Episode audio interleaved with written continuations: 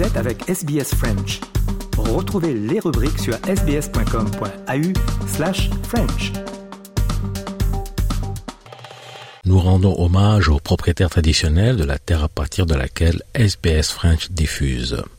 Le peuple Wurundjeri de la nation Kulin ainsi que leurs aînés passés et présents. Nous rendons hommage également à toutes les tribus et clans aborigènes ainsi que les insulaires du détroit Torres auxquels nous diffusons. SBS, a world of difference. You're with SBS French, on mobile, online and on radio. Vous êtes avec SBS French sur votre smartphone, en ligne et à la radio. Mesdames et messieurs, bonjour, il est 13h, vous écoutez le programme en français sur Radio SBS. Christophe Mallet pour vous accompagner au cours de cette heure. Au programme aujourd'hui, nous parlerons de gourmandise avec le Canelé de Bordeaux. Nous parlerons des dangers encourus par la Grande Barrière de Corail. Et nous parlerons de cirque à la française. Et comme chaque dimanche, on débute avec notre personnage de la semaine.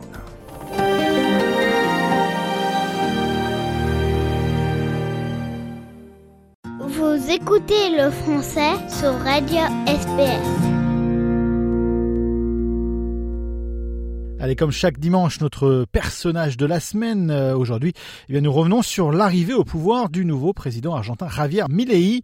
Valentine Sabourot, vous allez nous parler de cet homme atypique au style ébouriffant et aux propositions iconoclastes, un homme qui ne laisse personne indifférent. Oui, bonjour, l'Argentine vient de changer de président et elle s'est choisie un homme qui fait beaucoup parler de lui en ce moment.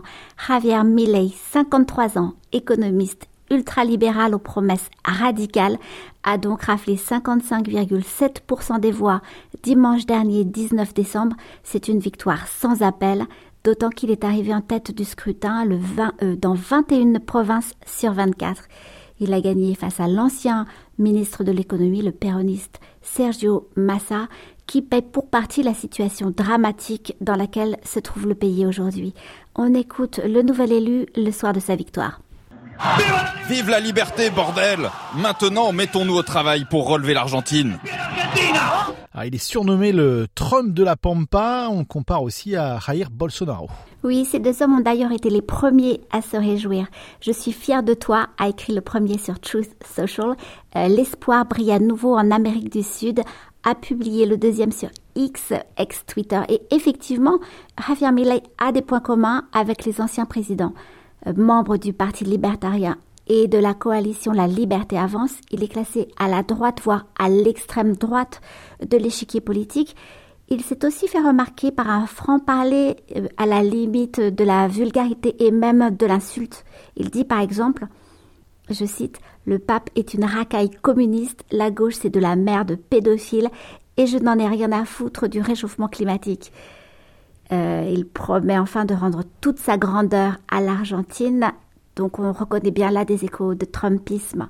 En revanche, comme l'indique le juriste Daniel Borrillo dans Libération, contrairement à Donald Trump et à Jair Bolsonaro, auxquels on aime le comparer, Javier Milei veut mettre fin à l'interventionnisme et au dirigisme de l'État. Il s'autoproclame d'ailleurs anarcho-capitaliste et porte haut les couleurs jaunes et noires qui lui sont associées. D'où aussi ses sorties très médiatisées avec sa tronçonneuse. Oui, c'est un peu l'objet culte qui va lui coller à la peau. Dans ses meetings, on l'a vu brandir et faire rugir une tronçonneuse pour expliquer qu'il ne ferait pas de quartier et quand il s'agira de couper dans les dépenses publiques. Nous n'avons plus le temps pour agir graduellement, plus de temps pour la tiédeur, plus de temps pour les demi-mesures, a-t-il dit. Résultat. Ministère de l'Ambiente et du Développement Sostenible, afuera. Ministère de las Mujeres y Género y Diversidad, afuera. Ministère de Obras Públicas, afuera. Le ministère de l'Environnement et du Développement Durable, terminé. Le ministère des Femmes, du Genre et de la Diversité, terminé.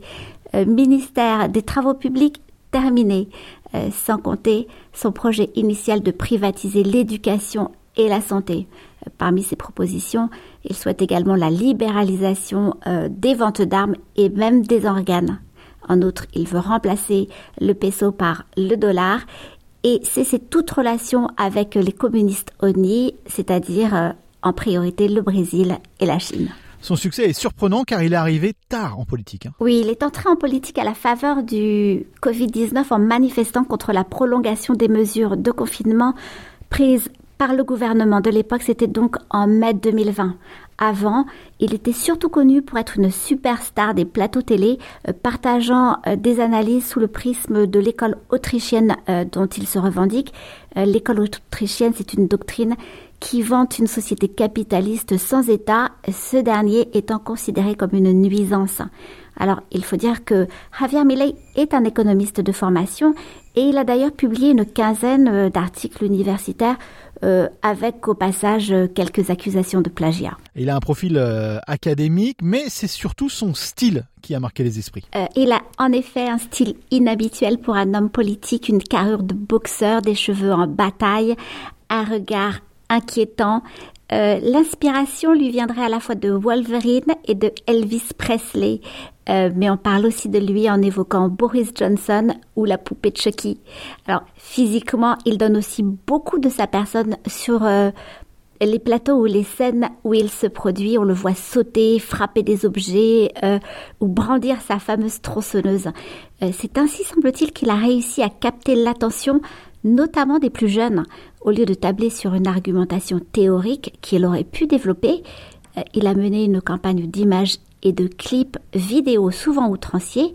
C'est une campagne qui s'est avérée payante. Mais ces postures excessives auraient pu effrayer les Argentins. On peut en effet s'étonner que dans un pays où 51% de la population bénéficie d'une forme d'aide sociale, on est voté en masse pour ce trublion surnommé Madman qui dit vouloir les supprimer. Mais la situation argentine est préoccupante. 40% vivent sous le seuil de pauvreté, dont 9,3% sont dans une situation de très grande pauvreté. La croissance est négative, l'inflation de l'ordre de 142%. En outre, le pays est très endetté.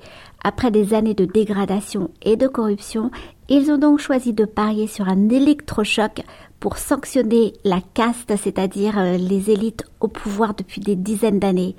Cependant, il n'est pas dit que Javier Milei ne doive pas mettre de l'eau dans son vin après son intronisation le 10 décembre prochain.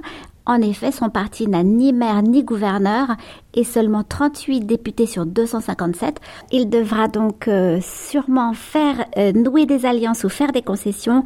On s'attend néanmoins déjà à de grands mouvements sociaux, sachant qu'il a déjà prévenu qu'il les réprimerait dans la force. SBS en français. Partagez nos rubriques sur Facebook. Les programmes de SBS sont disponibles en podcast et vous pouvez les écouter quand vous voulez. Pour s'inscrire ou télécharger, www.sbs.com.au/French.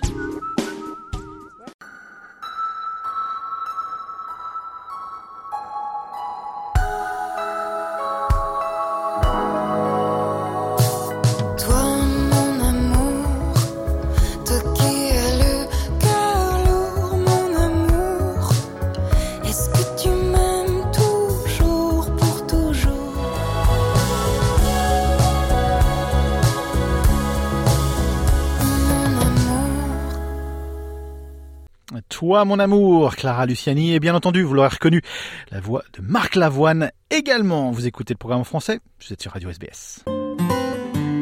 SBS French, mardi, jeudi, samedi et dimanche, à 13h ou à tout moment, en ligne. Allez, aujourd'hui, dans le programme en français, on a le plaisir d'avoir Anthony Panel et on va parler de cirque avec Anthony. Bonjour Anthony. Bonjour. Alors, le cirque à la française, on connaît, on a déjà pas mal parlé dans le programme en français, mais là, vous donnez des cours donc de cirque en français à Melbourne. Expliquez-nous un petit peu tout ça. Alors, exactement. Donc, moi, j'ai ouvert mon école de cirque dans cette année 2021, en février. Donc, j'ai effectivement choisi la meilleure année pour faire ça. Et donc, j'ai commencé par travailler, créer des contacts avec quelques écoles autour de Melbourne, donc principalement l'école française de Melbourne de Caulfield, la Grande Récré pour commencer, comme ça. Et donc, j'ai proposé des cours de cirque en français. Donc, j'ai commencé en français, donc des cours d'initiation cirque pour les enfants principalement. Voilà comment ça a débuté. Donc, dans les kindergarten. D'accord. Alors, le cirque à la française... on connaît parce qu'il y a une vraie tradition du cirque en France en réalité. C'est vraiment quelque chose qui est vraiment ancré dans la culture française. C'est vraiment quelque chose de, j'allais dire, de presque de très français, le cirque.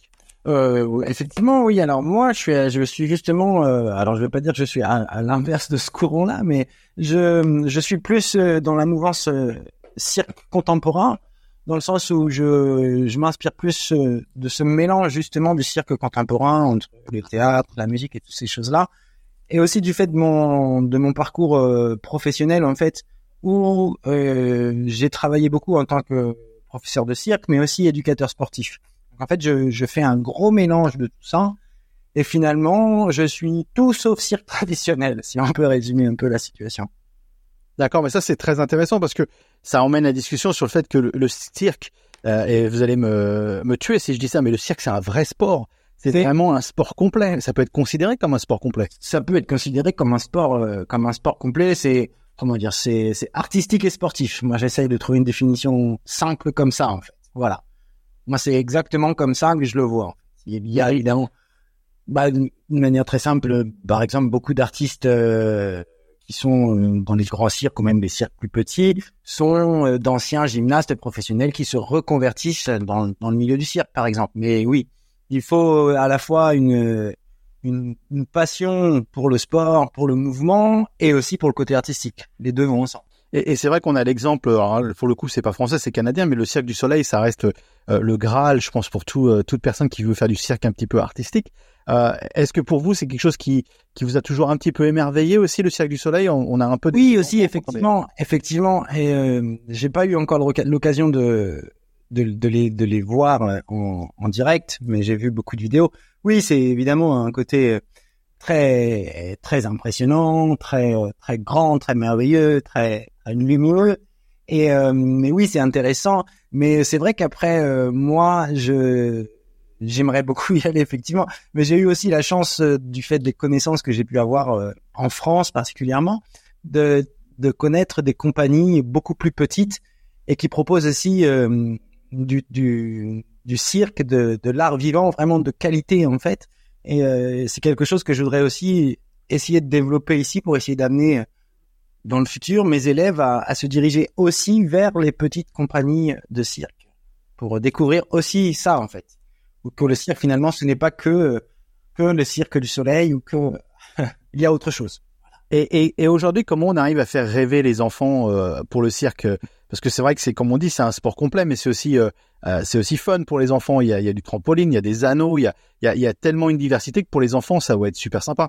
Bah exactement. Moi, dans mon école, donc The French Circus School, ce que j'essaye de proposer vraiment et ce que je développe au maximum, c'est le caractère très varié de l'activité. Donc c'est à la fois donc ce que je donne pour précision, je donne des cours aux enfants à partir de 2 ans et demi. En version parents-enfants, et après je prends juste les enfants et les parents vont boire un café pendant ce temps-là.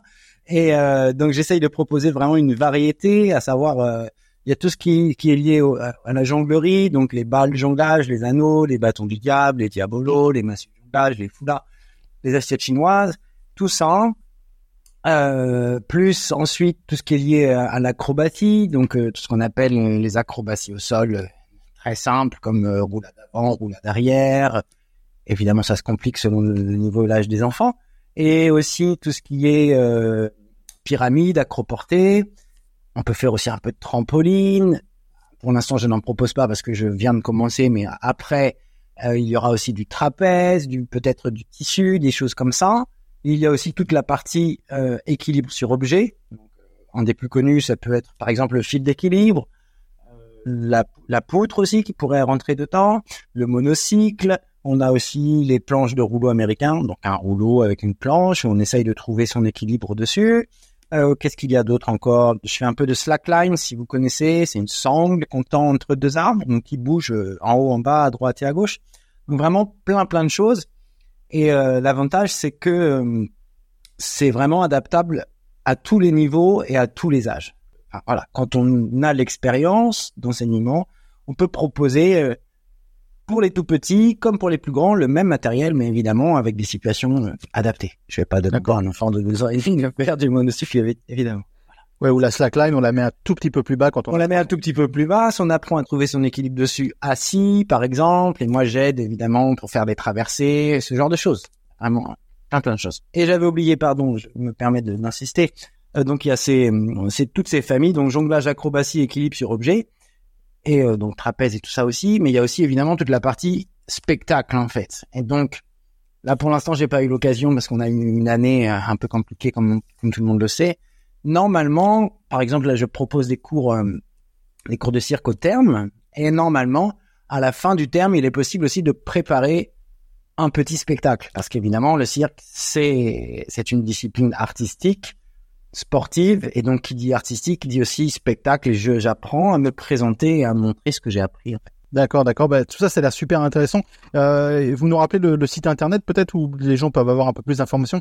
Pour l'instant, si les gens souhaitent voir ce que je propose et avoir plus d'infos, ça va être sur Facebook. Pour l'instant, donc ma page Facebook, c'est simplement The French Circus School, assez facile à trouver. Et donc voilà, mon site internet est en cours de fabrication. D'accord. Bah Facebook, c'est pas plus mal aussi. Ça marche bien aussi. Merci Anthony d'avoir pris un peu de temps pour nous. De rien. Vous êtes passionné de films ? SBS On Demand a des centaines de films disponibles. Visionnable à n'importe quel moment. Pour le meilleur des films dramatiques, des documentaires, des films d'horreur, des comédies et des films d'amour, allez sur sbs.com.au/on-demand.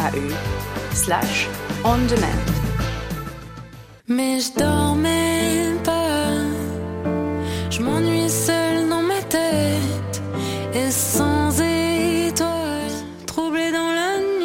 l'esprit m'a servi dans la violence. Je danse. Avec sa chanson Insomnie qui fait partie de notre sélection musicale pour le mois de novembre. On fait une courte pause et on se retrouve dans quelques instants. Vous écoutez le programme en français, vous êtes sur Radio SBS. À tout de suite. SBS Food a tous les ingrédients pour votre prochain repas. Vous y trouverez des milliers de recettes issues des cuisines du monde. Essayez les petits plats des experts de SBS Food et regardez comment ils les réalisent pas à pas. sbs.com.au/food.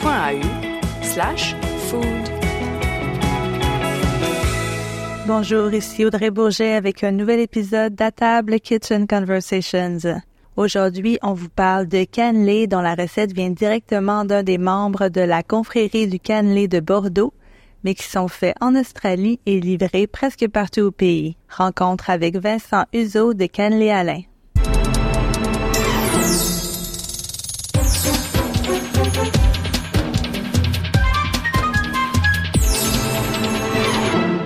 Un bon cannelé, c'est un cannelé croustillant, un peu avec une bonne croûte épaisse à l'extérieur et puis à l'intérieur. Moi, j'aime bien les manger chauds, les cannelés ou tièdes. Et donc, à l'intérieur, une texture aérée, pleine d'arômes de vanille et de rhum. Et je trouve que ça rend bien quand c'est un peu tiède, en fait. Mais on peut aussi les manger à température ambiante. En fait, la texture à l'extérieur, elle change en fonction de la forme. Au-dessus, elle est un peu plus croustillante parce qu'elle a la forme un peu des cannelures. Mais alors, quand on mange vers le bas, c'est plus moelleux et c'est toujours du caramel, mais c'est un peu plus brûlé généralement. Enfin, il y a des degrés de caramélisation différents de texture. On vient d'entendre Vincent Uzo qui a lancé son entreprise Canelé Alain en 2020 à Melbourne. Mais le Français est passionné de cannelé depuis qu'il est tout petit. Sa famille se souvient encore de la première fois où il a goûté à la pâtisserie originaire de Bordeaux. C'était quand j'étais un jeune garçon, c'était au mariage de mon cousin, donc le fils d'Alain qui donc Alain, c'est un pâtissier de profession, donc il avait créé plein de gâteaux, des pièces montées, et parmi les gâteaux il y avait des cannelés. Et apparemment, moi je m'en souviens plus très bien parce que j'étais très jeune, mais c'est la première fois que j'avais goûté les cannelés et j'ai tellement adoré que j'ai passé toute ma journée à manger les cannelés, en fait. J'étais omnibulé par les cannelés. Il n'y avait rien d'autre qui existait à part les cannelés ce jour-là. Lorsque la famille de Vincent Uzo est déménagée près de Lyon, l'oncle Alain, qui était membre de la confrérie du Canelé de Bordeaux, leur envoyait des cannelés par la poste. Mais la famille les mangeait tellement rapidement que Vincent a demandé à son oncle la recette pour pouvoir en faire lui-même. J'ai demandé à mon oncle s'il pouvait m'apprendre la recette.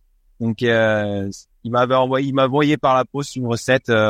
C'était 7 ingrédients, 3 lignes. C'était très simple. Et après, il m'a donné quelques moules aussi.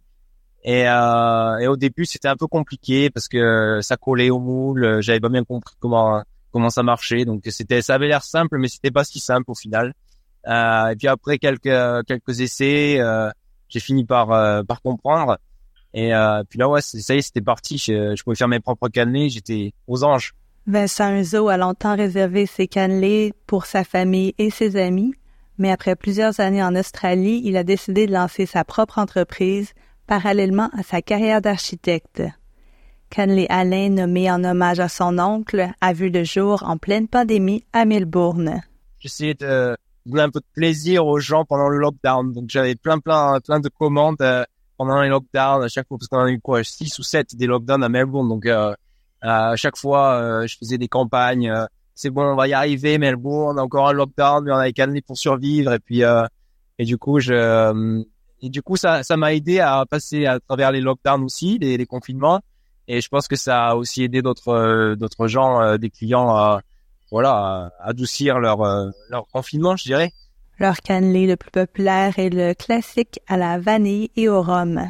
La recette originale, donc c'est la recette de mon oncle, je l'ai pas touchée. Mon oncle faisait partie de la confrérie du cannelé à Bordeaux, donc c'est un club assez élitiste, de pâtissiers passionnés du cannelé. Donc ouais, ils se prennent assez au sérieux. Et donc du coup cette recette, elle a été homologuée par la confrérie. Donc c'est un peu mon sceau de l'originalité. C'est un peu ma certification, quoi. C'est dire cette recette que je partage en Australie, elle vient vraiment de Bordeaux, du savoir-faire pâtissier local, quoi. Donc ouais, je l'ai pas touché. Pour les ingrédients, j'ai essayé de me rapprocher au maximum de ce que on trouve en France. Donc j'ai la vanille de Madagascar, j'ai du rhum des Antilles françaises. Bon après, le sucre, la farine, le lait, bien sûr c'est local, mais bon voilà, j'ai essayé de me rapprocher au maximum de ce qu'on peut trouver en France. Vincent Uzo offre aussi des cannelés véganes et sans gluten et différents arômes comme l'orange et le pandan. On a décliné en fait des arômes en fonction des retours des clients en fait, parce que on est une grosse clientèle asiatique et un des clients me disait est-ce que tu pourrais développer une recette au pandan? Je savais même pas ce que c'était le pandan. C'est une sorte de feuille aromatique asiatique qui apparemment a un goût un peu vanillé et un peu herbal, je sais pas trop. Et je fais quelques essais et puis on a développé en fait avec ce client qui est devenu un ami une recette au pandan. Donc j'ai fait une recette pandan Malibu parce que justement le pandan ça a aussi une saveur un peu coco, noix de coco. Donc je l'ai associé avec le Malibu. En fait le plan c'est toujours d'associer une liqueur à une saveur, quoi. Donc c'est vanilla et rhum, c'est pandan et Malibu. Et ensuite, j'aime beaucoup l'orange, donc j'ai développé une recette à l'orange. Donc bien sûr, là c'est le Cointreau qui va avec l'orange. Depuis qu'il a lancé Canelé Alain, Vincent Uzo remarque l'intérêt grandissant des Australiens pour le cannelé. J'ai une conviction, c'est que le cannelé, ça deviendra le prochain macaron. Il y avait une sorte de ferveur du macaron, une mode du macaron déclinée à toutes les couleurs et les saveurs. Et je pense que le cannelé c'est la prochaine bague, et parce qu'il y a plein de potentiel en fait. On peut en faire plein de couleurs, plein de saveurs. On peut les faire sucrés, on peut les faire salés. Et oui, je pense que les Australiens connaissent pas encore très bien, mais ils ont une sorte de curiosité. Il y a beaucoup d'Australiens qui adorent la France. Et en fait, tous les clients qu'on a, on leur demande est-ce qu'ils ont aimé les cannelés, ils nous racontent leurs histoires. Comment ils sont ils sont tombés amoureux des Canelés, donc la plupart ils nous ça leur rappelle la France, que ils sont aussi bons qu'en France, ça nous fait chaud au cœur à chaque fois qu'on a des compliments comme ça, et en fait on voit bien que l'Australie et la France sont connectées culturellement, que les Australiens aiment la gastronomie française, donc oui, je pense que ils retrouvaient un petit bout de France en fait à chaque fois qu'ils mangent un cannelé.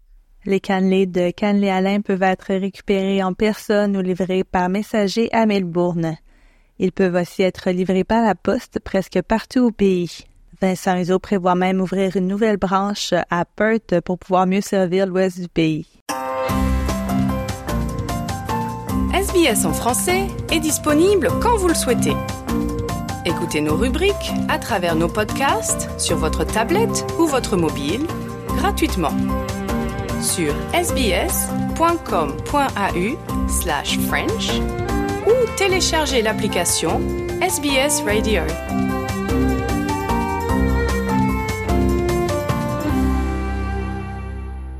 Sous le charme, à l'intérieur comme au bord des larmes, tu sais que je me blâme, dedans des flammes, ta douceur me secoue.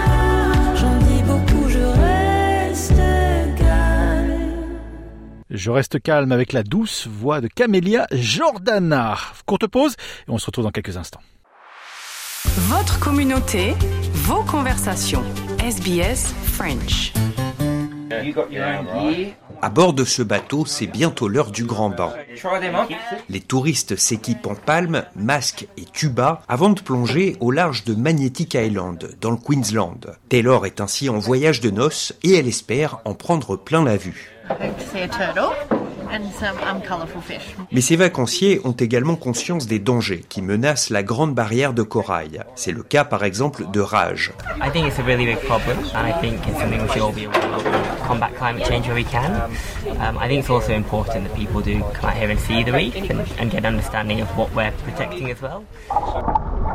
Classée au patrimoine mondial de l'UNESCO, la Grande Barrière de Corail abrite plus du quart de la biodiversité marine mondiale. En termes touristiques, elle rapporte plus de 4,3 milliards d'euros par an et fait vivre plus de 64 000 personnes. Parmi eux, les propriétaires du bateau à bord duquel nous nous trouvons, Stéphanie et Adam Inks, opèrent à Magnetic Island depuis une trentaine d'années. This is my home. This is where I live.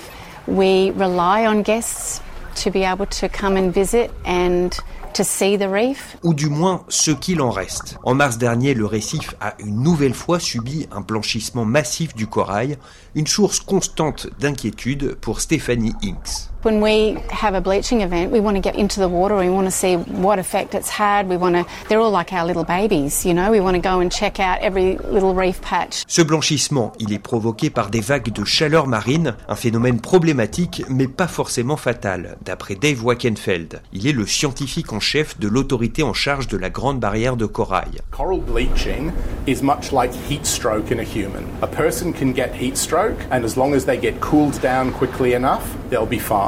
Coral bleaching is exactly the same. It's a stress condition, but just because you get the stress condition doesn't mean that you'll necessarily die. La situation est jugée suffisamment préoccupante par l'UNESCO pour qu'elle recommande l'an dernier de placer la Grande Barrière de Corail sur la liste des sites du patrimoine en danger. Pour l'éviter, le gouvernement australien a alloué à la protection de la Grande Barrière de Corail un budget de près de 800 millions d'euros sur 9 ans. About two-thirds of that is to work with farmers to improve land use practices and reduce pollution from agricultural land to the Great Barrier Reef. Plus de 2500 bœufs sont élevés dans cette ferme de 13 000 hectares où Garlonne-Moulin depuis plus de 20 ans met déjà en œuvre ces pratiques plus respectueuses de l'environnement que souhaite promouvoir le gouvernement.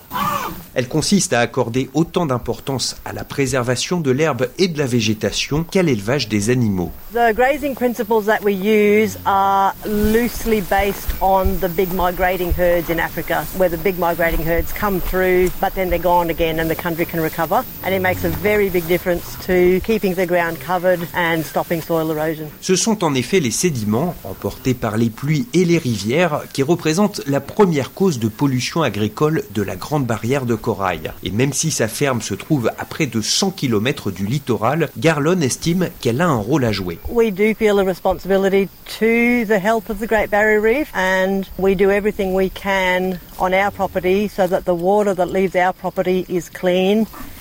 Plus d'1 million de kilomètres carrés de terres agricoles sont désormais régis selon ces principes dans le Queensland. Mais pour le professeur Terry Hughes du Centre d'études coralliennes, la pollution agricole n'est pas le problème le plus urgent pour la grande barrière de corail. That's a great idea to do, but it's not addressing the elephant in the room, which is global warming. In this current year, the Australian government has given more than $11 billion as subsidies to the fossil fuel industry. Le nouveau gouvernement australien ne compte pas renoncer à cette manne du gaz naturel et du charbon, mais dans le même temps, il promet de faire de l'Australie une superpuissance des énergies renouvelables.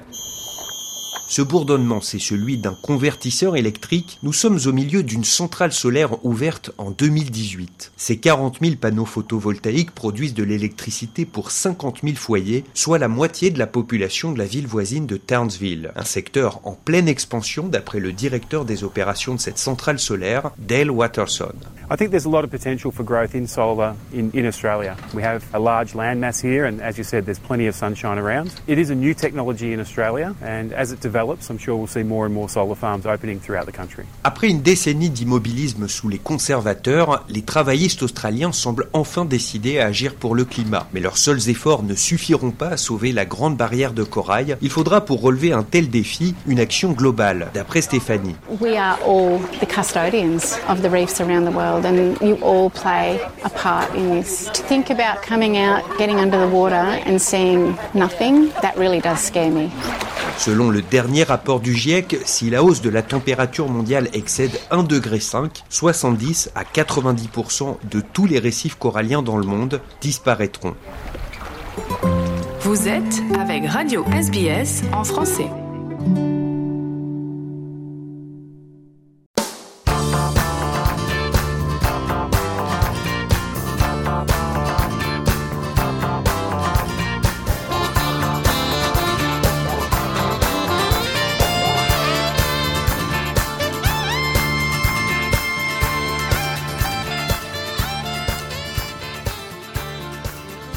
Ding dang dong, bien entendu, les Rita Mitsuko. Vous écoutez le programme en français, vous êtes sur Radio SBS.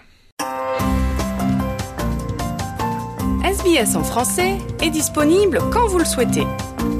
Écoutez nos rubriques à travers nos podcasts, sur votre tablette ou votre mobile, gratuitement. Sur sbs.com.au/french ou téléchargez l'application SBS Radio.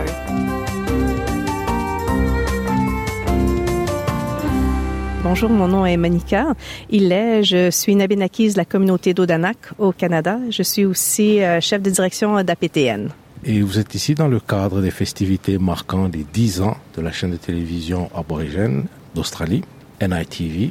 Quelle est votre impression de cet anniversaire, ce moment exceptionnel? Je trouve ça formidable. Célébrer les 10 ans, c'est quelque chose de magnifique. Je pense que je peux comprendre. À APTN, ça fait 23 ans qu'on produit de la télévision et je peux comprendre comment est-ce qu'on se sent après 10 ans pour dire qu'on est toujours là et l'impact qu'on a dans la communauté.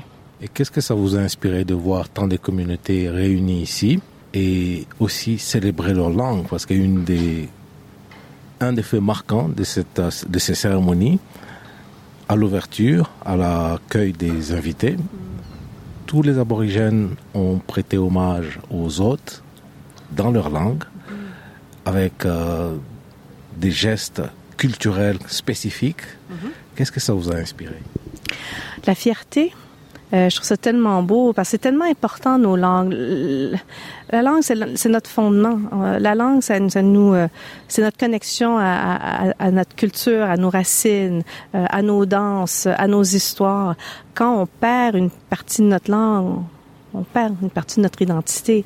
Donc, quand j'étais là à l'ouverture et voir tous ces gens-là qui parlaient leur langue, qui se présentaient, qui avaient des chants dans leur langue, c'était tellement beau d'entendre et de vivre ce moment-là. C'était très puissant. Ça venait me toucher, mais de l'intérieur, mais très profond.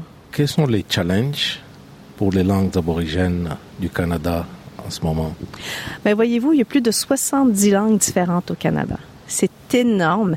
Il y a les Premières Nations, les Métis, les Inuits. Le Canada, c'est un grand pays, hein, comme l'Australie. Et il y a beaucoup de différences entre le nord, le sud, l'est et l'ouest. Donc, les défis qu'on a, c'est de s'assurer qu'il y a toujours cette fierté-là de parler sa langue. Autrement, c'était mal vu hein, de parler. Les gens ne parlaient pas, n'osaient même pas dire qu'ils étaient autochtones. Et là, je pense qu'on est rendu à une période où il y a une fierté qui est rattachée à ça.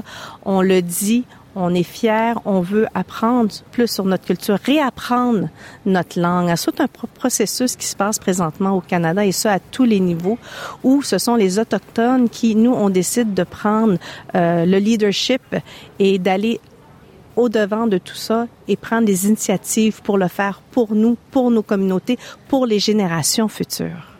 Et 10 ans, c'est un parcours assez long. Vous existez depuis bien plus longtemps et d'après les discours qu'on a entendus des autres partenaires internationaux et nationaux, ça n'a pas été un parcours difficile. Quel a été le parcours de APTN pour pouvoir s'imposer sur la scène médiatique au Canada? Je pense, je dirais, à APTN, on a été, je peux dire, chanceux dans le sens que le gouvernement soutenait la télé autochtone et trouvait que il était important pour que le Canada ait accès à une télé autochtone au niveau national, et ce pour tous les Canadiens. Donc le CRTC, donc c'est la commission qui régit la télé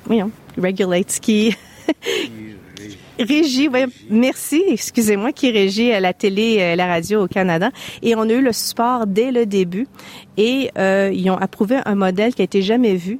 Le 23 ans, c'était d'avoir une télé, ce qu'on dit obligatoire, c'est-à-dire que tout Canadien, Canadienne qui s'abonne au câble recevait APTN dans le câble de base, et le CRTC pouvait fixer un montant d'argent que le réseau allait recevoir. Donc, présentement, APTN reçoit 35 sous par abonné par mois. Donc, au niveau financier, il y a une certaine assurance que ça va continuer. Donc, il y a la pérennité du programme est assurée.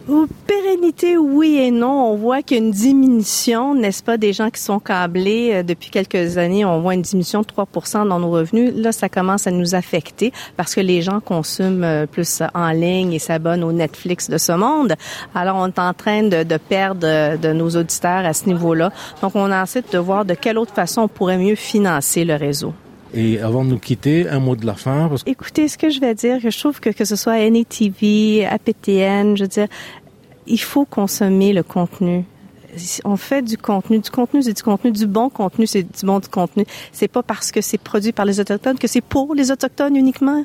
Alors, prendre le temps de regarder, d'écouter, d'apprécier, faire ce geste de plus, ça fait juste aider et encourager, soutenir l'importance qu'on accorde aux premiers peuples des continents. Radio SBS. Les informations, les actualités et les histoires qui vous inspirent dans votre langue. Joignez-vous à la conversation. sbs.com.au/French. Si on se dit qu'on n'a pas tout réussi, c'est au toi, c'est au ton ici. C'est peut-être une étoile filante, un bout de tissu, une tente. On dit qu'on ne pleure pas dans l'eau.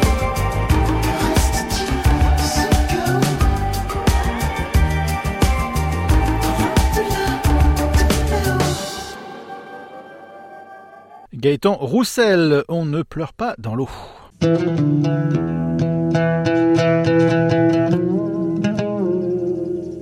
Voilà, c'est la fin de notre programme. Merci de nous avoir écoutés. Prochain rendez-vous avec le français sur SBS, c'est mardi à 13h, jeudi à 13h et samedi prochain à 13h également. Et sur notre site internet à tout instant, sbs.com.au/French. Bon après-midi à tous et bon appétit si vous êtes toujours à table. À mardi.